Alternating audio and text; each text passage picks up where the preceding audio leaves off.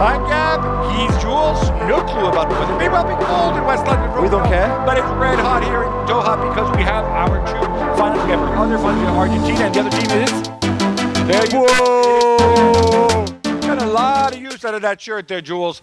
Uh, France against Argentina, Lionel Messi against Kylian Mbappe. Yes, Much, baby. much more than that. Obviously, that's the obvious uh, subtext. A big W for uh, uh, Qatar in that one, right? Messi, Yeah. Mbappe, Paris Saint Germain. Of course. how about that? That's See, the dream final. Um, but we're going to start by talking about that France v Morocco uh, semifinal because Morocco, I think, have been the story of the tournament, Yeah. along with Messi. Uh, if I mean, I don't know, I, they don't allow me to be an editor, right, to make these big editorial decisions or to be a producer. But if I were, I would say these are my two big stories of this tournament: Morocco, on football-wise, Morocco and Lionel Messi's, you know, attempt to win a World Cup, yeah, and right? farewell to- Uh, so we have to talk about Morocco. I thought that game, Jules, was clearly marked by two things.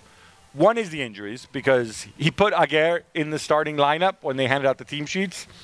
Supposedly he tried to warm up. I think he knew. He knew that Aguerd couldn't play. It was going to be some sort of Willis Reed, New York Knicks, 1970 Game 7 NBA Finals uh, moment. By the way, that was before I was bored. I know. But I know my history. You know your Uh, history. the only title that they've ever won, by the way. But uh, so he bows out. Romain Saiss and Mazraoui starting. But again, those two guys clearly not fit. After 20 minutes, Saiss went out. Uh, so that's one thing which impacted the game. The other thing, inevitably, Theo Hernandez's goal after just what two, three minutes. Yeah, five or five minutes maybe it was. Uh, the injuries to start with, we knew that they were weakened already. We knew that they'd given a lot against Spain, a lot against Portugal. That maybe this was going to be a step too high. I don't know if this is the right thing to try, or if it would have been better to start with 11 like fit players, even if they're not at the level of a Saiss or of a Aguerd or of a Mazraoui. We will we will never know what would have happened if Regragui started, you know, no Saiss and no Mazraoui, for example, and fit players instead. I can see why he tried it. I can understand the logic behind it. I know you want to play a semi-final of the World Cup if you're a player, even if you're just 50% or 60%. I don't know. I, I think that France would have won anyway, even if they didn't play well. And Morocco deserve credit for the way they played and kept going and never giving up and trying to create something and to cause problems. But overall, I think that the step was just too high this time. It was a high step. Obviously, chasing a game from early on for, for Yeah, it any doesn't team, help. Yeah. I, it becomes more difficult, even more so for Morocco, who, you know, I, I've said this before. They they're not a defend and counter, purely defend and counter team. Like they don't play a low block; they play a mid block. When they counter, they they, they, they, counter through passing and, and, and combination. Again, might be different if Mbappe were, were Moroccan, you just lump the ball over the top and let him chase Yeah. it, right? But there's there's so much quality, so much organization, so much intelligence in the way they played. And so they find themselves early on having to take the game to France. And there were moments which could have broken their way. Um, is it uh, El um, And? Yamiq? Yeah. Uh, uh, hitting, it was overhead kick. Yeah. Hitting, I can't tell if it hit the base of the post or if it hit Lloris. Yeah, Lloris's hand just in front of it. but pretty Yeah, darn yeah, yeah, close. yeah. And then obviously the the Sofiane Boufal incident, which could easily have been given a penalty, probably should have been given as a penalty. I don't no? think it was a pen. No, I think Theo t- touching the ball, he takes the ball out of the, and then it's just two players barging into each other. I don't think that was a pen. Okay, but could have been. Could have, yeah, Could yeah, have been. maybe. So we're talking fine margin, Yeah. and obviously France's second goal came late. But let me ask you this: Did it did it play into Deschamps? Didier Deschamps would have been so happy saying like, "Oh look, we got the early lead. Now I can go back to being 2018 Didier Exactly. Deschamps." Exactly, 39% of the ball against Morocco is exactly what he dreamed of the night before. we spoke to to Regragui after the game and we said to him, oh, was, was it the game plan to have 61% of the ball? And he said, well, no, no, no, at all. That was not what we wanted to do, but we kind of had to because we fell behind early on and also because because the French were too happy to sit back and wait. And I think this French team is so good at suffering really, which is crazy to say, but they're good at it. They they can deal well with it. They Yeah. deal well. They don't panic. They deal well with everything that comes their way. If you think the second half, really, when they were uh, they look under, a bit more under pressure. There was only three shots on target. The XG from Morocco in the second half is very, very low, very little. I know there's a couple of good crosses, but but nothing that would threaten the French defense. Okay, so use a term there. Is, is that a French term, like knowing how to suffer, being able to Yeah. suffer? Because that is a very Italian term. Uh, I, I grew up hearing this about how, like, you know, we would have Italy teams in the past that would effectively simply just defend the old Catenaccio, I mean, years ago, um, and then try to get, nick a goal here or there, and, and they're always running around and suffering and defending well and whatever. And oh, we know how to suffer. And I don't like that term. I don't like that term because this is a low scoring sport. If you're suffering, it's because you're not playing well. Because there is a way to defend well, to not concede anything, to Yeah. defend your league without suffering, right? Yeah, yeah, completely. without that kind of frenzy. And I thought I saw a little bit of that with France. You know, I, I, I saw France in difficulty when when Griezmann starting out almost in, in like almost playing as a number ten in four two three one, and then by the end he was the third midfielder, right? Yeah, which was always a bit the plan, to be fair, because that's where he's played all, all tournament. But yeah, no, I see what you mean. I think I think it's a very thin balance to find between suffering in the sense that you can still control the game and the pace of the game, and even if you let the ball to the opposition, you you suffer because you don't have it, but you actually you're not under that much pressure. Or more like against England, for example, that second half against England where they suffered, but they struggled. Yeah. I, did, I never really thought against Morocco that they struggled as well when they suffered. But yeah, you're right. It's a dangerous. It's just a, I, I find it a dangerous game to play. I was not happy yesterday after the game. I thought they should have played much better. They could have played much better. And I don't understand this obsession almost with like we've got the lead. Okay, let's do the minimum and then let's defend now. And we know we're going to have another chance. And to be fair, Giroud hit the post and it could have been 2 0 two nil up after 25 minutes or 20 minutes. Then there's another Giroud chance in the first half, and then even in the second half, there's a few. So of course, it could have it could have been very different. However, eh, they played with my heart too much. I think some of it, some of the reason, well, I, I could tell, Jules, because you were sitting next to me in the first half in the media I kept grabbing your And arm. I was every time I was just like, oh. And then at halftime, you disappeared. You went somewhere else in the stadium. I didn't see you. I had no idea where you were. So I did wonder, is he okay? Uh, obviously, you're okay Just you're about. now. Just about. Uh, I remember some of the, the rest of the France team because I thought Ousmane Dembele in this game gave you nothing. I But it's because you defend, so he has to defend more than attack, and I don't. That's why I don't understand. well, sweetie, you're a winger. In the modern game, you have to defend uh, against an attacking fullback. It's it's part of the game. Ousmane, sorry, sorry, dude. no, but what I mean is that he recovers the ball.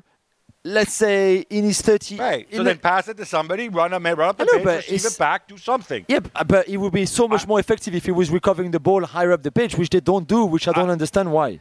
I'll, I'll draw a parallel between him. I thought Marcus Thuram played exceptionally well when he came Yeah, on. yeah, yeah, I big thought, difference. you know, I, I like to criticize Didier Deschamps as much as anybody. I thought the Giroud for Thuram with, with Mbappe effectively becoming center forward after Yeah. that.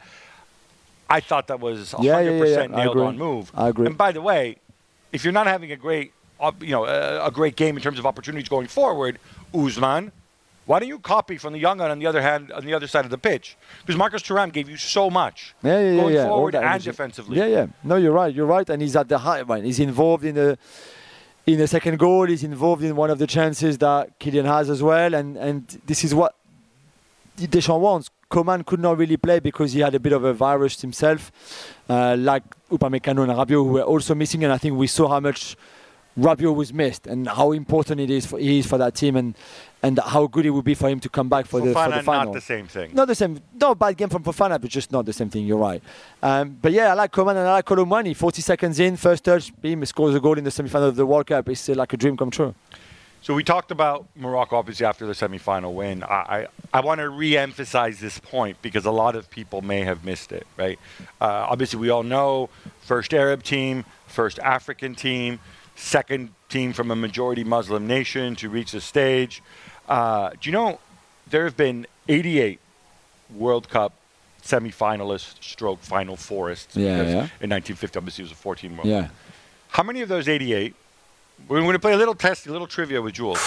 How many of those 88 are not from Europe and South America? Wow. Okay. So. I'll give you a hint. One is Morocco. Yeah, yeah. No, I know. I will go for. All right, Five, six, six, six, six, maybe. I forget one, maybe. three. Three that are not Europeans. hmm European or South American?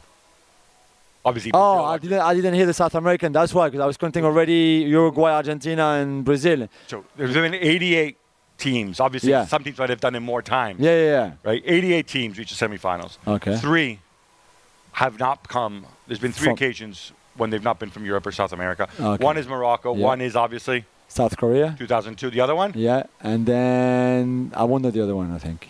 I knew there was another one, but I won't. I'll give you a hint. It's I a very big country. You've been there. I've been there. Uh, Your basketball Oh. heroes are from there. Most basketball. of them, except for that guy, the, the seven foot five French guy who his legs.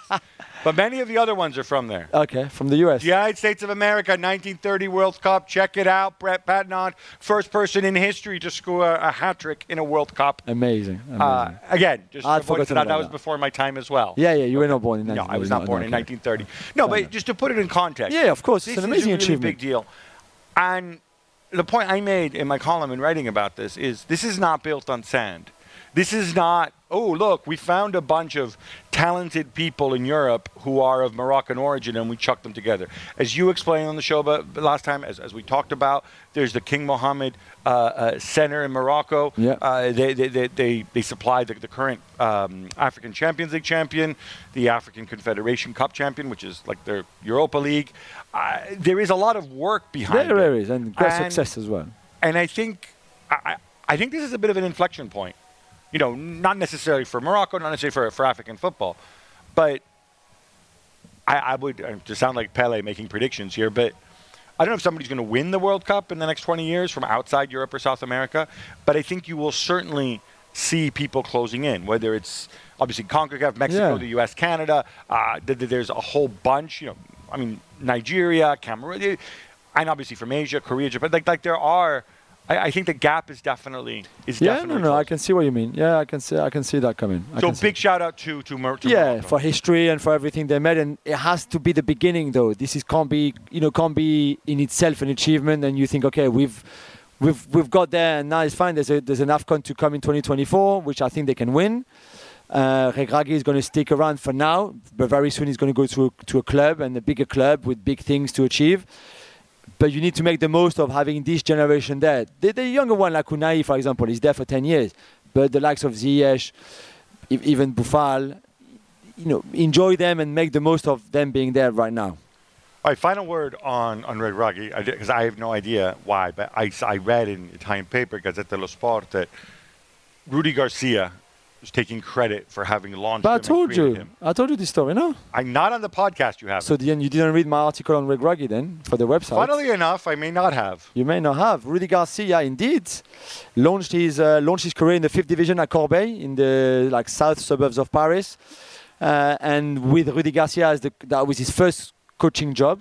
They This went is the same Rudy Garcia, by the way, who of course won uh, Ligue 1 with Eden Lille. Hazard uh, in his team. Yeah, with yeah. Eden Hazard, Rio Mavuba, Moussa Sow. exactly yeah. Incredible Then team. went to Roma, went to Lille, to Marseille, to Lyon, all of that. So Regragui started as a 19-year-old in the fifth division. They went up to fourth, third, and then Regragui had a decent career as a pro. And guess who was commentating yesterday? was on it the that game? very same Rudy Garcia? Exactly. You see how Okay, destiny. You see how destiny sometimes. 25 years later. I just want to make this clear about Rudy. And I like, I really like Rudy Garcia, but you discovered him as a footballer, not as a coach. Because I as I know. understand it, as a coach, despite being French and coming through, he didn't get many opportunities in France, which is why he ended up True, but- here, and obviously he coached Al Widad as well, right? True, but but I think Garcia has been a mentor for him. I think he's he went to like kind of like an internship, if you want, where Garcia, the clubs that Garcia went to study the game and everything. He's a he's a keen learner, Regragui. He's a very smart guy, but keen keen learner. So Regragui's Mikel Arteta and Rudy Garcia is Pep Guardiola. Yeah, a bit like that. Never thought I would ever say that. I mean, uh, there was even a, a conference given on Zoom by Mikel Arteta uh, a few months ago to African coaches, and Regragui was on the Zoom call. Like it was about the, I think the Arsenal Manchester City game in the FA Cup, and and Arteta was explaining his tactics, the plan, the, the game plan that he had, everything, and Regragui was one of the uh, one of the of the guy listening.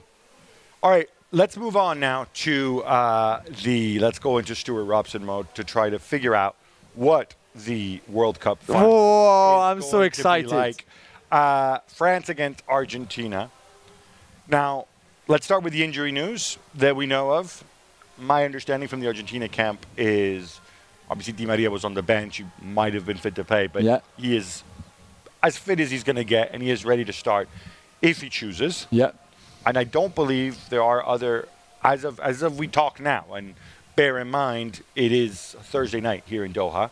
Uh, and the game is on Sunday, so we Yeah. have some days to go.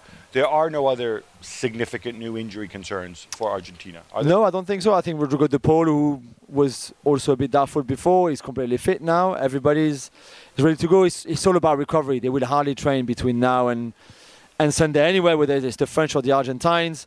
It's just about keeping everybody ready, everybody fit. No like training incident, nothing like that. So with the French, on the other hand, we have Adrien Rabiot, uh, no, Upamecano, and Kingsley Coman, all of them getting the flu. Yeah, which which apparently they were calling the, the desert flu or the camel flu, which I'm not sure what yeah what that is. about is. I don't know where that comes from, but yeah, from but the is it- apparently. it's the same flu that a lot of people here have Yeah. had. Uh, is it fair to assume? I mean, I'm going to go out. Correct me if I'm wrong here. If Rabiot is fit, he starts 100%. yeah, yeah, and he trained today, so There may be a doubt with Upamecano and Konate because Konate did play played really well. I still think Upamecano is ahead of him in the pecking order for Deschamps, which, as you know, I'm much much more of a Konate guy, but it's fine. Yeah, that's the thing, right? So one on one against Messi, on paper, you would assume that would be more. Konate might be more of the one on one defender. Uh, yeah, I would think so. I, I mean, Upamecano is slightly quicker, apparently, from the test that they did. So maybe I just think they. it's not going to be necessarily flat out speed. That's no, allow you to exactly. As we saw with Guardiola, yeah. Um, Upamecano is back at training as well, and he's Coman, Coman stayed in his room. But they apparently, from what I was told, there's no worry about Kingsley Coman, and uh, it's All a right. small virus. so then let me give you my France 11. You correct me if I'm wrong, right? Yeah. In goal, the captain, Hugo Lloris, who could become the first captain in history to lift the World Cup twice. Yeah. Nobody's managed it because, of course, the other time that you've had teams winning back to back, uh, Brazil's captain changed from 58 to Yeah. 62, I think. Was Yeah, it yeah. TD in 58? Yeah. Again, also before my time. Don't laugh in the back. And in It- Italy as well, in 34. and Italy 38. 34 and 38, also definitely before my time. Uh, this is significant. It's He's amazing. 31 years old. He's not that old. He can make it three. Yeah, No, he I- won't. yeah, yeah. I don't think he will, but but yeah, you're right. I mean, Wednesday night was a special night for him because he became on his own the most capped uh, French player in history, uh, overtaking. Well, he was level with with Thuram before, and with that game, he was on his own. Uh, he will have another cap, of course, on, on Sunday, and if he was to become the first captain ever to to lift the World Cup back to back, it would be an incredible achievement for someone who was a bit criticised not just before the England game, but even before the start of the tournament, and who so far has been almost perfect. I know he dropped a few balls there and there, but that's okay. There- is a part of me that wonders if Deschamps were not the manager and if Magic Mike were around. Okay, but Deschamps is the manager, and Magic Mike is injured. So. Okay, just, just, I'm just saying. just throwing it out there. His time will come, We don't love worry. you, Magic Mike. We, we know you're cheering them on. his time will come. Okay, right back, Jules Koundé. Yeah, I, again, I don't think he's he's been solid. He's done what he's done to do. They they don't want him to attack because the other guy goes forward all the time. Yeah. So he hangs out back there and is kind of like a third center back. Exactly. Uh, no fuss, no muss from him there. Yeah, exactly.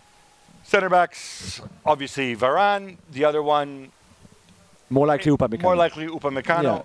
Left back Theo. Yeah. And it's interesting because there was one point during the game when Theo had a. Theo seems to take a lot of bumps, as we say in wrestling Yeah. parlance. He's on the ground. Camavinga's kicked warming up. You explained to And- me, oh, Camavinga is coming on to be the Yeah, backup left right. back. That's right. Um, Theo's fine. He's going to play, right? Yeah, he's fine. He's going to play. He became the third defender to score in a semi-final of the World Cup for France after Thuram in '98, Umtiti in 2018, of course, against Belgium, and now and now Theo, which I find that stat completely pointless. I'll give you that. I- It's pretty pointless, yeah. it- but fascinating in a way that, like in semi-finals, we have those defenders scoring. It's great. in semifinals as if France played in like 20 semifinals. Dude, Well, I mean, only what, seven, three, only four, seven, what, only seven. It's okay. Ah, I laugh at seven. Um, I think only Germany have more, you know. But anyway, go on, go on. enjoy. No, Semifinals says a lot about you. It's okay. I think it's the number of Ah. stars. Wait, how many stars do I? Did, oh, the, Two because we only count uh, modern time. okay. I mean, this one was 06, so there's only one. So there's only one. Okay. All right. All right. All right. Uh, fair enough. Um, midfield, I thought Chouameni had a had a really really solid game. Yeah, yeah. I thought it was very important. You'll be glad to know that that Fofana is gone, and instead we'll get some Rabiot back. Rabiot, yeah, think, back. right? Yeah, yeah, hundred percent, hundred percent. Okay, and then with them in, And then is Griezmann. Griezmann, Yeah. who, for me, arguably maybe France's player of the tournament. Completely, I agree with you. Um, Him and Although Kylian. him and Giroud. and Kylian. Yeah, you have to count Kylian.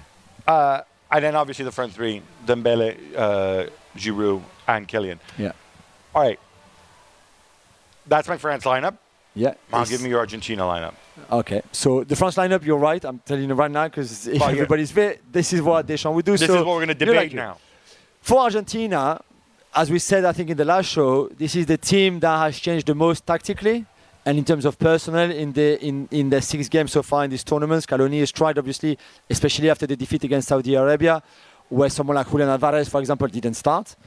Uh, changed a lot, changed the formation. We saw a back five, we saw a back four, we saw four central midfielders against Croatia in the semi-final, for example. So there's a lot of things that he can do that he's done before. that This is far more interesting than France. Is Yeah, looking yeah, at the yeah. options France is here. boring completely. So let's start with it. Does he go back three or is it back four? No, I think Or he will keep the back four. I think he only did it against, for me, against Holland to the Netherlands. Sorry to to just match the. Uh, Don't apologize for saying Holland instead Wait, of no, it's not really Holland. It's It should be the Netherlands. Thing. No, no, no. Holland's fine. It's a football. It's the football team's Holland. Hope they say Hope Holland. They don't say Hope Nederland, do No, they? that's true. That's true. I will have Molina at right back instead of Montiel. Even if Montiel is probably stronger defensively, Molina is quicker. And I think against Kylian, you go with Molina. Otamendi, of course. Obviously. Yeah, and Cuti Romero. And then at left back, Acuna is back from suspension. He's got to start. you think even if Tagliafico played really well, let's uh, let- let's be honest here, we don't like him mm. and he's been rubbish with Lyon, but he played really well. It's not a personal thing, by No, no, the no, way. it's just- if you're watching, we Yeah. don't like you. It's just that Yeah. you know we think you've had a bit of a difficult time at, at, at Lyon. But so basically, after that, there's only there's only one call you make because Alvarez is going to start, Messi is going to start, Alexis is going to start, and De Paul is going to start. So the last one is either Di Maria if you want to play a bit more attacking, or Paredes if you want to control the game a bit more. What do you think? See, my thing, and I think this is how it's going to pay out. I, I don't think. Uh, sorry, Scaloni- and Enzo starts as well. Sorry. Was, yeah, it's, I, I don't think Scaloni is that defensive minded, but equally, he knows Giroud set piece, Mbappe on the break, Dembele showing up. He doesn't want to get caught, and he knows if he decides in his head that this is going to be a game won by moments, then it's it's my moments guy, Lionel Messi, Yeah. against your moments guy, Yeah, Kylian enough. Mbappe, right? And, and France throughout this tournament, I, like I said, I don't think France have played particularly well in the knockouts uh, in this tournament. No, that's true. Um, Certainly not on long spells. no, no, They've it's had been, moments. It's been about moments, Yeah, right? yeah, yeah, yeah. It's been about moments. Mbappe becomes unplayable. Griezmann does something. Yeah. Giroud true. does Yeah, yeah, something, and then lifts his shirt so we can see his abs, It's a fair uh, assessment. which he does all the time, by the Yeah, way. yeah, yeah, he loves it, loves it. Loves Uh, good for him. Um, if, if, if this is the game that I'm expecting, I don't want to take the game to you. So, in other words, I don't want to go Di Maria in there. Yeah, because then, yes, I take the game to you, but it means Messi's got less space in which to work. It means that I give you more moments. Yeah. Did, did, did you see what I'm saying? yeah, I agree, and that's why I think he will start exactly. Apart from Tagliafico and Acuna, I think he will start with the team that started against Croatia, and then you can always adjust, readjust if you want to have time after an hour. You can you can have options from the bench like Papu and Lautaro and Di Maria and all those guys. But I'm convinced now. The more I think about it, and I try to think what Scaloni will do to to counter this French team that will be so happy, one to be the underdogs, if that's possible, and two to just say to Argentina, here you go, have the ball, do those hundred thousand passes if you want. It's no problem for us. We, we we can take it, and then we hit you on the counter. And that's certainly the game plan that Deschamps will want to put in place for France. We're driven by the search for better. But when it comes to hiring, the best way to search for a candidate isn't to search at all. Don't search, match with Indeed. If you need to hire, you need Indeed. Indeed is your matching and hiring platform with over 350 million global monthly visitors, according to Indeed data, and a matching engine that helps you find quality candidates fast. Ditch the busy work. Use Indeed for scheduling, screening, and messaging so you can connect with candidates faster. Join more than 3.5 million businesses worldwide that use Indeed to hire great talent fast. And listeners of this show will get a $75 sponsored job credit to get your jobs more visibility at indeed.com slash gab. Just go to indeed.com slash gab right now and support our show by saying you heard about Indeed on this podcast. Indeed.com slash gab. Terms and conditions apply. Need to hire? You need Indeed. Now, in terms of matchups on the counter, right? We, you ruled out the back three. I do wonder if it is a back three, and obviously if there is the, the, the threat, the obsession with Mbappe's pace, Otamendi is of a certain age at this stage of his career. I have no concerns about Romero if he's fit. Yeah, yeah, yeah. I'm not saying he can match Messi, but he knows, you know, he can get around. The third one for me though is Lisandro Martinez because obviously he can give you that that that, that pace. If you want to try to play around France, then maybe you know it gives Molina and Acuna more freedom. Yeah, I don't think it's a bad shout. The back five. I don't think the back sh- the back five is a bad shout. I just That would mean dropping Paredes. Exactly. I think you le- you lose a bit. You still lose some control in midfield. But maybe that's what they want. I I'll be surprised if that's what they do. That's that's what I'm saying. I mean, looking at this France midfield, I, it's not like I see three Pogbas in there, right? I maybe at some point you say, you know what? I back Enzo Mac Allister and, uh, Rodrigo De Paul to hold their own against that three. know, maybe maybe. You know, to not get pushed around. yeah, To maybe. not need an extra Paredes in there, right? And, and then maybe it's a way of drawing France forward as well. maybe yeah, maybe. Right. I think it's a it's a good shout. Lots of options for you. Uh, we are contractually obligated obligated to speak about superstars. So once again, Jules, we're going to do a little mini thing because I read this in a newspaper this morning. It is Messi is the past. Yeah. Mbappe is the future, and they're both fighting over the present. Messi doesn't want to leave. Mbappe wants to elbow his way in. I know, I know. It's hype. It's big names. It's the things people recognize. It's whatever. Yeah, it's a lot of things I don't like talking about the World Cup. I know, But, but this you is have it. to. But This we have it. to. Yes, this is it. This is, I think, the whole world. I mean, even our friend from Brazil were telling me this morning that even people in Brazil want Messi to win the World Cup. Why? Because it's Messi and because this is his last ever World Cup match. And what, ima- just We don't imagine. know for a fact, by the way. it is. But he said it himself, so it's not me. He may change me. his mind. Remember, he said he, He won't. He won't. play ever He won't be there in four years. He won't be there He was going to stay at Barcelona forever. won't be there in four years. right.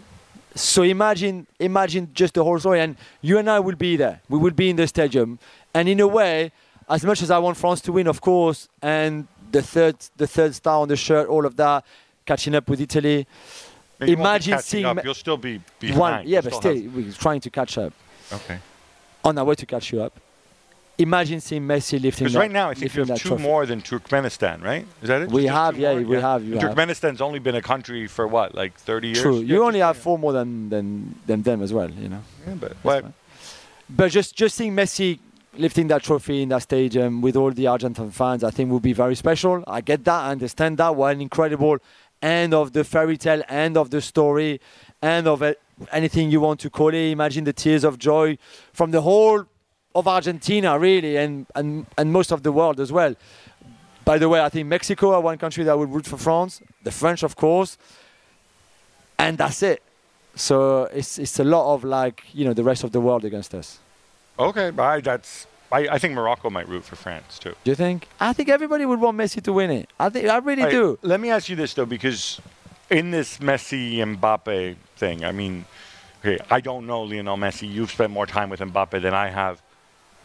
Does he think in terms? Does Mbappe especially? Does he think in terms of his place in history? Does he think about comparing himself to Messi and to Cristiano and Pelé, and Maradona, or is this all kind of, you know? No, let me just. I just want to play, and then I'll see where I am, where I am where I'm thir- when I'm 30. No, I think in the back of his head he already has the like I want to break every record. He knows that if he wins on Sunday, then obviously he will become at 23 one of the young, the second youngest after Pelé, of course, to to win back to to be to win two World Cups. Don't have to be back to back, but to win two World Cups. He knows that if he keeps if he scores in that final, the, his goal ratio is going to go up again. Like all those kind of things is somewhere in his head even if right now he's only focused, he would happy take a 1 0 win for France where he hardly touches the ball, for sure, 100%. but I think that yeah, he, he there's there's part of him who wants to be the guy that breaks every record, that wins everything, that that becomes the greatest or whatever. And and and that final is another another step towards that. It's another stone in his guy. Like you know, this is this is what he's building really. And when you think that he won't turn 24 until two days after the final, imagine if it what a present that would be for him. Incredible, second World Cup. On the other side, uh, obviously, you can't speak of Argentina without speaking of Diego Armando Maradona. Um, wherever he is, Yeah, obviously he'll be cheering on Argentina. yeah, of course. I I think we share the same view on this. Messi's place in history is guaranteed whether he wins this World Cup or doesn't win this World Cup. Yeah, I agree. I, I don't think, I'm just giving you my view on this. I don't think he diminishes Diego one bit mm-hmm. because that was a different era. No, yeah, definitely That not. was a level of stardom, of charisma, which Messi yeah. cannot match because he's a different person. Yeah, completely different personality as well. So if you if you like the guys like like Diego, then then Diego will forever be your goat. If you look at it in a different way and you incorporate the different personalities that they both have, you look at Leo and Leo has to be the goat. There's just no one who will ever be greater than him and has never been greater than him either. If he if he wins the World Cup or not, but I think he showed enough in this World Cup at 35 years old. Everything, and you can give me, oh, he scored three pens out of the five goals. Okay, I don't care. I don't care. For what he's done in this tournament, It's the assist. The assist for Alvarez alone Ev- does it. everything, everything that he's done at, that, at his age on a stage like this shows that he, and like again, and like you like Yeah. Diego for other reasons, that he's the greatest of all time. Well, that's your view. I don't think many will uh, will disagree. Um, wow, I can't wait. I can't wait. Six o'clock on Sunday. It's Argentina against France for all the marbles.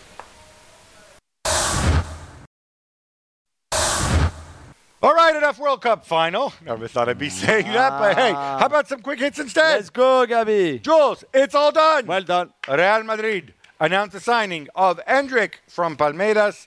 But because he's still just 16, of course, he can't actually join until 2024. That's right. 60 million euros. That is a lot. That's a lot of money That's for a lot of cash for a guy who's 16. that. Yeah, for a 16 who's who's sta- who's played with Palmeiras first team, not that much. Who, who's been great when he played. I give you that.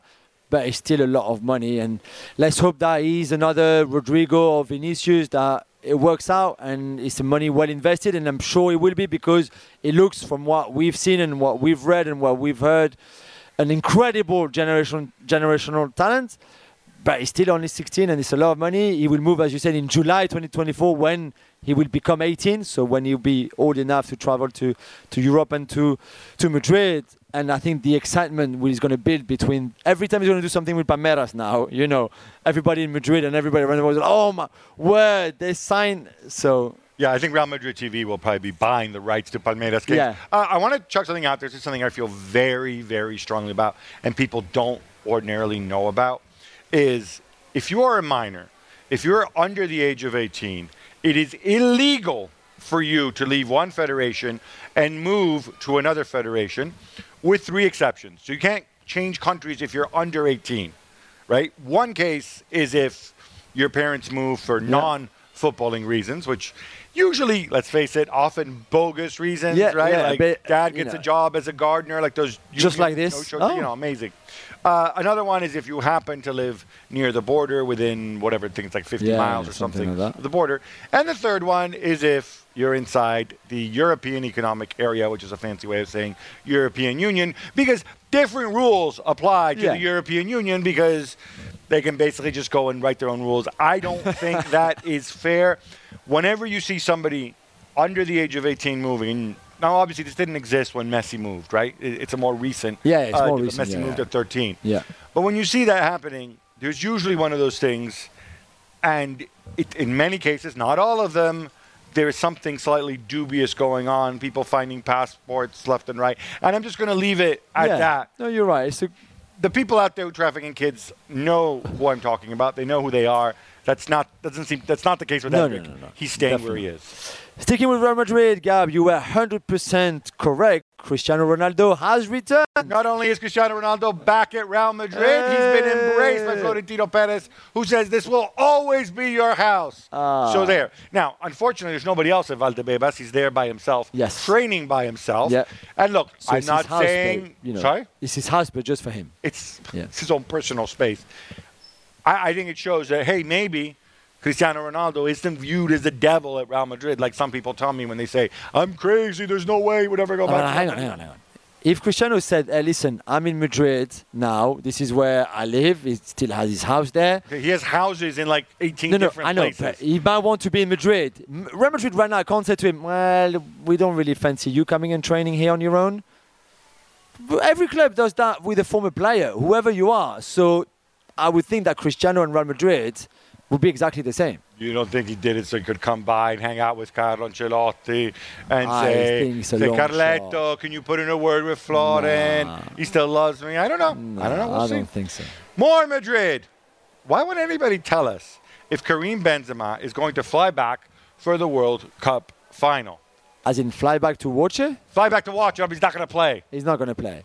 So fly back to watch it is a good question. I think he would get invited. Why did Didier Deschamps throw such a hissy fit when he was asked that question? No, because the question was about him playing, not him coming to watch. Okay, but just answer the question normally. Just say he's injured. But it's a like, stupid question. It's a stupid question. So he goes like, "Well, I'm not even going to answer that. Let's move on." Hey, I'm sorry, Mr. I, I, I'm sorry, Papa It's simple as that. He was asked Deschamps. already before that ten days ago. He answered. Ten days later. But what? Nothing has changed. What would he? Have, what something would have changed? I don't even know who asked the question. I wish I'd been there and I could have like literally destroyed the guy because what's the point? And what I, what I find even worse, Gabby, is that people still think like, oh yeah, yeah, he could come back and play. Uh, Really? Somebody told me that this is a lose-lose for Karim Benzema, in the sense that the people who hate Karim Benzema, if he stays in Madrid, they're going to say, "Oh, look, he doesn't really feel part of this France team." Blah blah blah. Yeah. If he comes back, people are going to say, "Oh, look, he's taking the glory from Griezmann and and, and Mbappe and Giroud." So in he 20, can't win. in 2018, they invited to the final the people who got injured who would have been in the squad, like a Laurent Koscielny, for example. Right. So this is something that they've done before that I would think, although they haven't really decided yet, but they will do again. But he wasn't in the squad in 2018. No, no, but what I mean is like Right. he, he's not. He, that won't be seen as him taking the limelight Gotcha. because we did it before with players who were not okay, Karim Benzema, but but still. So this is kind of a bit of a habit for the French to do that. So it would just be you know part of that. So Lucas Hernandez would be there, you know, and Nkunku, maybe Pogba, maybe um, Kanté. Some of them who have clubs is more difficult than ones like Matuidi, for example, who is here now in Doha, who doesn't have a club, has retired, so it's easier for him to come. Than for Kanté, who is Right. like in kind of a mini preseason with Chelsea, for example, and Pogba recover, all that kind of stuff. You'd like to see him there, yeah? Yeah, I Okay. would. Of course, I would. I, right. I want to see them united.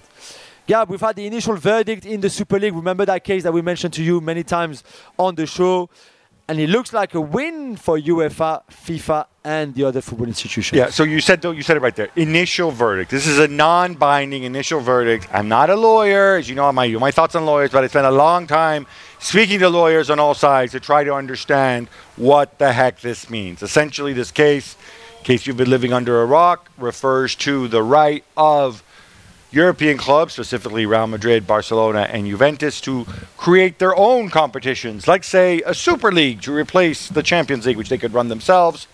Uh, they have the right to do that, but uh, do they have the right to do that while staying in the FIFA and UEFA ecosystem? In other words, while still playing domestically, while still being part of the transfer system, and so on. Uh, UEFA and FIFA say they don't, and those clubs say it's an abuse of a dominant position by, by punishing them for, for kind of doing their own things on, on their own time. Yeah. So the way this works is they had their hearing way back in June, and because most lawyers evidently are very lazy and aren't really good at typing or even thinking. Sorry, I, I, I just I, you know my things on lawyers. Uh, it's taken this long. One lawyer's ready. He's the Advocate General. He gives what he calls an opinion or or a direction. It's kind of like a summary of how he sees the case. Uh, this has come down very much on the UEFA and FIFA side, coming out and saying, yes, the pyramid is is part of the European model of, of football. Um, yes, they are allowed to sanction clubs that, that you know start new competitions without permission, although those sanctions have to be proportionate. Um, now, the definitive verdict may come in March, may come in April, may come in June because hey, lawyers, holidays, Easter, you know how it is. Yeah. When that comes, the big question is: Is this judgment from the Advocate General an indication of what's to come? Usually it is, right? Well, here's the thing. Everybody's saying 70% of the time the final verdict follows what he says. In reality, I spoke to somebody who's a little better informed. Uh, 65% of the time, in, in these types of cases, they have followed the Advocate General. Okay. 25% of the time, they've come to the same conclusion as the Advocate General, but either partially or making different arguments. And 10% of the time, they've gone against it. There's, there's 15 judges. It's not going to be a vote. It's not. The, there's no dissenting Yeah. opinion. It's not the U.S. Supreme Court. Five to four. Blah blah blah. It's they have to reach some sort of consensus. Okay. So that's. I think that's why it takes so long. Yeah. Um, 'cause also, I think these guys get paid like by the hour. Anyway, so, but it is, I think, a, a strong indication that things may break UEFA as well. Yeah. All right. Hopefully, I won't have to talk about lawyers and legal stuff for a long You time. You did really well there, Thank you. to say. Uh, Eric Ten Hag says that Jadon Sancho is, quote, struggling mentally and physically. Are you surprised, Jules? Uh, so I'm not surprised. I think it's a very sad story, of course. Uh, I think Why? Is there something we don't know that you're not allowed to tell us and it's come out in which way with Jadon Sancho? the fact that he can't right now he's not in the state of mind of playing football. You mean? Yeah. Well, no, that's what Ten Hag said. But we kind of knew because we'd heard rumors and the fact that he hasn't been involved with the first Right. team recently. I, I find it sad because, and I think a lot of people think, oh, but they're footballers, they have the dream life, they earn loads and loads of money, which is true. But they're also allowed to have feelings, to not be in a good mood, to not feeling like playing football. It's it's not easy. Whether you, in that case, think that Jadon Sancho has done everything he could or not, whether whether you blame him, the club, Ten Hag, whatever the cause and the, the reason that you have, it's just it's just sad that a footballer right now is not fit mentally and physically to play football and, and I- does and does what, what his job is, but also what he loves. I'm 100% in agreement with you. And I also think that, and I'm assuming Eric Ten Hag cleared it with Sancho's people. I think it's good that we talk about this. I think it's good Yeah, that people come out. right. It's not shameful. We don't have to make up some story about why he's not playing or not playing well. You know, he's having issues. He's not in the right state of mind. Let's be open about it. It happens to all of us sometimes. And let's move on. And so I think well done, Ten Hag, Yeah, and well I done, agree. United. And Ten Hag also said that more money will be available to strengthen Manchester United next summer, and even more than last summer, possibly. Gab, do you trust him to spend it wisely? Because that's you know money is good, but how right. do you spend it? So I praised Ten Hag before. Look, if he's going to go shopping at his old clubs again Yeah. and in his old league, no, I don't want him spending. You don't want another Antony or I don't need more. Not Antony at 100 million. Yeah. Uh, I don't need that. I don't need Lisandro Martinez or whatever they paid for him. I mean, not that he's been he's been poor, but No, no, I need- know, I see what you mean. I need a little more imagination here, right? I don't need him going and spending 150 million on Mohamed Kudus because you know he had him last year or whatever, right? Yeah. I need the directors of football, That was my next question. John. Murtough, Yeah, and uh, here we go. Do we trust them? to be empowered to do their job and to do their job because I want to be able to judge them, judge their work with serenity, right? This is the key thing. Yeah. They're there for a job. Manchester United, you've set up a certain way of doing things. Let these people do their job and let's judge them afterwards. Yeah. More United. Like I said, You think United's a pretty I popular club. Your buddy Avram Glazer Hey, is here in Doha. he's here. Oh, no, this Wow. is your question to me. No, Sorry. because I've just asked you oh, once. you're so, right. yeah. Sorry, Jules. Uh, your buddy Avram Glazer here in Doha. In fact, you guys were playing paddle uh, earlier just Yeah. up the street. Yeah. Uh, he, sp- he didn't speak to you, but he spoke to the Athletic and explained that the sale of Manchester United isn't necessarily a sale, and he gave you a, wonder, a wonderful quote in the Athletic story. Yes, that's right. He said like it's not. I mean, try to make sense of this, okay? It's not. I'm, I'm going to read it because Gab re- wrote it there. It's not necessarily a sale. It's a process, okay? And we're going forward with the process, and we'll see what happens. Thank you, Avram, really for the clarity. For like, well, it's for sale. Maybe not really for sale, depending on who's coming with what kind of money. Base a process, and we follow the process. We're not really sure exactly what the process is, but we will get there eventually. Yeah, I basically, I think what he's saying is they instructed the Raine Group, the people who sold Chelsea, to field offers. The offers can be offers for investment as minority investors for the whole club. They let the door open that- for everything, pretty much. Yeah, that's seven to eight billion. If they don't get the valuations they want, they go forward. That's what he's saying. But it is funny with Avram Glazer because obviously, if you follow the club, you know Joel Glazer. I'm not saying he's more important than Avram, but he is involved daily with the club. Yes, that's right. Yeah. It's just that Joel Glazer knows how to avoid the media. Exactly. and We never know where he is. Avram Glazer, he gets like a deer in headlight, and he starts saying things, things that don't have much meaning. Usually he comes out of his car and then says, "No, there's a camera exactly, here. Let's say something." This happened earlier this week, but we didn't really have time to talk about it before. So it's now, um, and it's time pieced together the row between U.S. Um, men national team coach Greg Berhalter and Gio Reyna, arguably his most talented player. Gab, Yeah, so a bunch of people reported on this, in, in, including our own Jeff Carlisle and, uh, and, and the Athletic is on other outlets. We now know that Gio Reyna was a marginal player in this World Cup. Yeah. Um, and there was even a vote among the other 25 players in the national team about whether he should go home. And by a margin of 13 to 12, they kept him around. Which my first instinct is, wow, they really didn't want him around. Yeah, big time. They really, really must have been around. very disruptive. Very surprised by that. Very surprised. I went to a boat. We had Greg Berhalter on. You saw his face light lit up when he spoke of Gio Reyna. Yeah. There's obviously some serious personal issues coming on here. The way this story this came, story came out is problematic.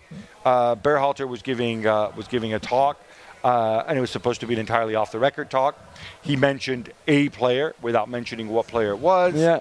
Others stood up that it was Gio Reyna that he was talking about. Then obviously couldn't be denied. Gio Reyna hit back uh, at Berhalter a couple days ago. It's it's ugly. It's ugly. It- and it's unusual. And and I go back to this, and I'm assuming we're going to find out more. But I have never heard of a national team and team being the operative word, putting it to a vote like like you're playing freaking Survivor or something, you're right. and deciding he stays, he goes. It can only make me think that something really serious. Happened. Yeah, you're right. I, on the other hand, I don't think Berhalter should be should be even even in, in a place where he thought it was safe to talk. It's never safe to talk. He can't be that naive. He can't be that naive. And for him to like He to was go, let down. He was badly okay, let maybe, down. but still, he But was yeah. a bit naive. But for him to to go down that route anyway, when he knew that everybody will know that it was a Gio Reyna that he was talking about, uh, I, I thought was very clumsy from him. On the other hand, Gio, uh, Gio Reyna is 19, right? Mm-hmm. So 19, this is your first World Cup, and you're so disruptive that, as you say, Gab, the squad is is is one vote away from sending you home. Really? It's really. So I don't know exactly what happened. I don't know if he, if he just he knew he was not going to play much because Gio said in his statement that Coach Berhalter said to him, "You're going to have a limited uh, game time in this competition." So maybe he was cross with that. Maybe he, he make life difficult for everybody else. Maybe he didn't want to train. Maybe he was very disruptive at training. I don't know, kicking the Uh, ball on the motorway. Everything. I don't know what he could have done. But like you said, it's huge. We've covered a lot of World Cups, and normally there's a strong manager inside who says, "My way, you know, my way or the highway." For there to be 13 players, again, it has to be something serious. yeah, definitely. Youssoufa Moukoko's contract is winding down, Jules, and he's been linked to Liverpool, United, and Chelsea. But apparently, he doesn't want to move somewhere just to sit on the bench. Yeah, that's right. So my question is, don't go for one of these clubs because you will probably sit on the bench at those clubs. True, and I, I, I would, wa- I, Maybe wa- stay where you are, I would expect or him you're to do sitting on the bench. Well, Well, yeah, he ca- I mean, at least he's getting playing time. He was, he was, he, and it was, it was getting better. He scored a few good goals just before going to the to World Cup, where he went with Germany, of course. Uh, it would make so much sense, Youssoufa, if you if you're watching and listening, just stay where you are. This is good for your progression. You're gonna work well. Edin Uh, Terzic likes you. You like him. It works. Why would you go right now to try to get that big contract? No. Sign a contract, get one of those Release very clauses. low release clauses. Of course. Right? Because you could tell Dortmund, hey, Dortmund, either I leave, I walk for nothing, Yeah. or you give me a low release clause. Like, Yeah. like Erling Haaland's release clause, for example. Well, Exactly. Erling Haaland's release clause when he moved to Leipzig, for sorry, not when he moved uh, from Salzburg to Dortmund, 20 million, something like that. You hold all the cards. Yeah.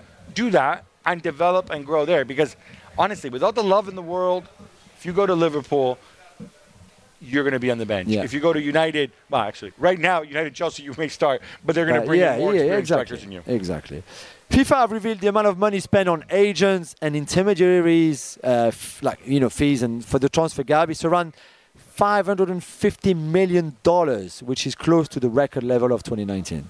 The number is actually a lot higher, Jules, because of course these are just the ones involved in international transfers, that's right. where you have to. FIFA have this online system called the Transfer Matching System, FIFA TMS, where you have to input who's getting paid for what, and they actually. They actually pay. They, they control this pretty tightly, so you have to report all Yeah, the fees yeah, and cross-checked with accounts. You don't want to defraud them, but it's much more than that because, of course, there's also domestic transfers where people get paid. I have no issue if you want to pay an, uh, an intermediary a lot of money. Yeah. No issue whatsoever. However, I think you have to be able to justify it to your stakeholders, to your fans, to your club official, to the media. Right now, that's not being done. There is no transparency. FIFA have all this information. The clubs will not let them share it. I think FIFA should say, you know what? Screw Completely. you. Yeah. Here it is, online. Antony moved from here to here. Do you think that will happen one day? Because you've you've asked for that for a long time now. You know what? I'm going to keep asking for it because I think people deserve to know. No, I agree. I agree. Fernando Santos has left his post as coach of Portugal. Yeah! Finally, we got rid of Tata Martino. We got rid of him. It's, it was Okay. good World Cup. Well, this is what I say. He's been in charge since 2014. And you and I were often critics, but he did win Euro 2016, which I believe is Portugal's first ever major trophy. Yeah, right? well done to him. Yeah. Portugal a third of the way to matching France's major trophies, unless my number is wrong, my counting is wrong, right? You've got three, right? Four, two Euros and two World Cups. Okay, you got four. Okay. yeah. 25% of the way there. Okay. um, and you also won the 2019 Nations League. Yeah, well done as well.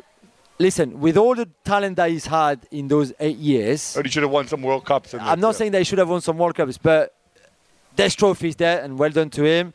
Let's not go over 2016 again, because that breaks my heart because they beat France in the final. But they were super defensive from start to finish. I mean, let's remember those group stages, the, the knockout rounds, and how they scrapped through all of them until the final, pretty much. Uh, the Nations League 2019, let's let's pass. I listen. I, I I keep saying what we've been saying for months now, that he's a defensive coach. He did, he did a defensive job in 2016. Well done to him. That worked.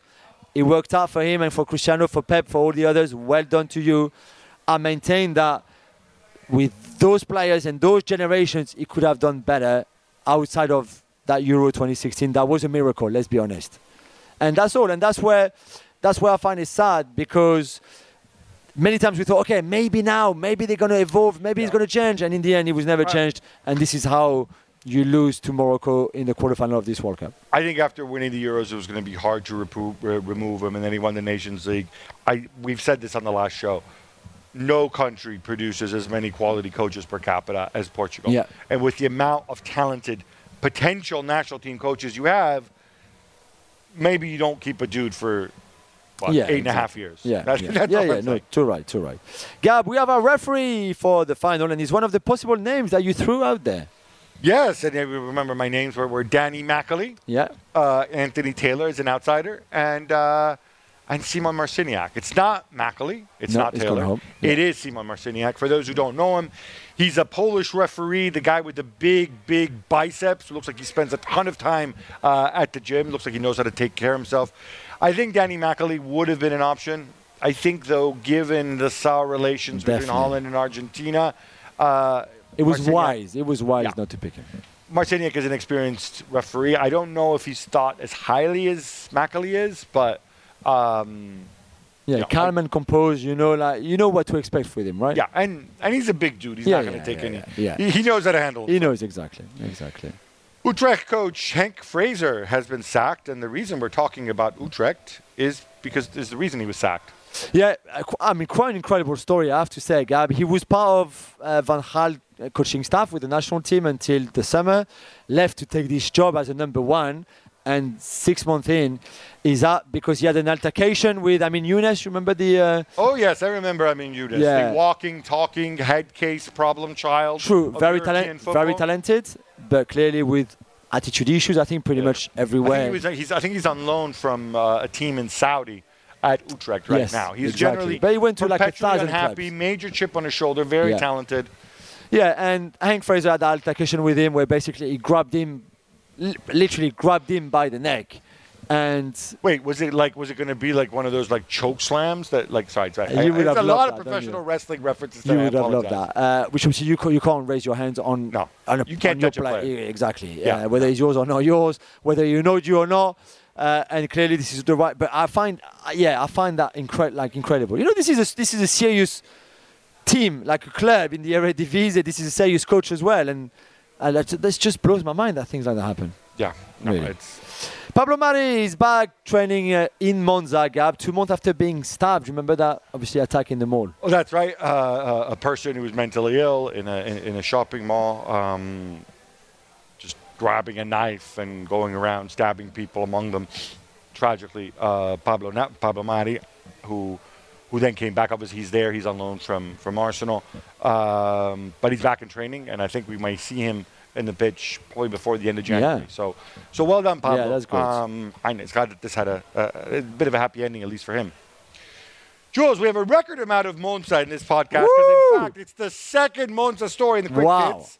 This What makes me it? very happy because Monza is a very special place. The Yeah. Royal Palace, the uh, the, the obviously the, the, the where they play where the, the racetrack where they do the Italian Grand Prix. Uh, it's where my parents got married. So oh, you nice. know, Monza's a special place in my heart. Yeah. So what Great happened? football team as well, historically. Where Gigi Casiraghi came Yeah, of through. course. yeah. Anyway, their owner these days, of course, is a man named Silvio Berlusconi, who used to own Milan and uh, won a couple Champions League titles with them. Now, he made some promises to the players, and you added this quick hit because you thought I just thought this is hilarious. And coming from Berlusconi, who's 83 maybe now? he's, he's 80 a lot. Yeah, 80 a lot. Uh, who still looks like he was 40, uh, pretty much, with all the uh, all the work that has been done on his face. Promised the players like a, a coach full of prostitutes, uh, in case they were A obviously staying busload of hookers, as he put Yeah, it. exactly. Yeah, Now- which, like, I know he said a lot of stuff in his life, you know, and and and and this is maybe minor compared to other things that he said. However, I find this unbelievable. All I'm going to say about this, to be fair to Berlusconi, who said some really inappropriate and tone deaf things in the past, he's clearly joking, and I think he's making fun of himself in it. Really? Because obviously, he would hold parties Then don't his say house it. with then. different people. I know, bunga like bunga, but still, bunga Uh, bunga, don't say it. Yeah, no, probably not the most appropriate thing to say. I would agree with you there. And finally, Gab, a shout out to your friend uh, Gianluca Vialli, who has left his post with the Italian national team. Yeah, he made it clear he's leaving his post temporarily so he can uh, um, he can devote all his energies, physical and mental, to to dealing with the fact that he has uh, pancreatic cancer, and he doesn't like calling it a battle against cancer. He has this wonderful expression, which I think he draws a lot of strength from. I certainly do. Um, which is, he said, you don't fight against cancer.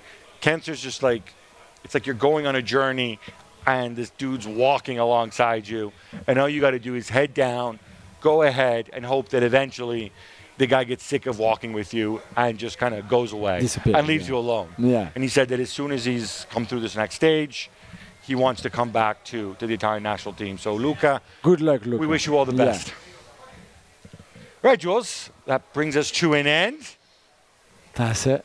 we're going to be more- back. one more to be go. back. One more show from One Doha. more to go. Sunday night, where we will have a new world champion, Argentina or France, Or maybe not new. Or maybe no, maybe the old Joe champion again. All right, wait, wait, wait. Which who's going to be the real protagonist? Whose name starts with M? Will it be Messi? Will it be Mbappe? Will it be Marciniak? Oh, nice. Well, nice. good there. Well, we will find out on Sunday then. All right, until then, love the game, love your neighbor, love yourself. Real quick, what's the easiest choice you can make? Window seat over middle? Taco Tuesday over salad? What about selling with Shopify? Shopify is the global commerce platform that helps you sell at every stage of your business. From the launch your online shop stage to the first real life store stage, all the way to the did we just hit a million orders stage. Shopify's there to help you grow. Sign up for a $1 per month trial period at shopify.com slash gabjuls, all lowercase. Go to shopify.com slash gabjuls now to grow your business no matter what stage you're in. Shopify.com slash.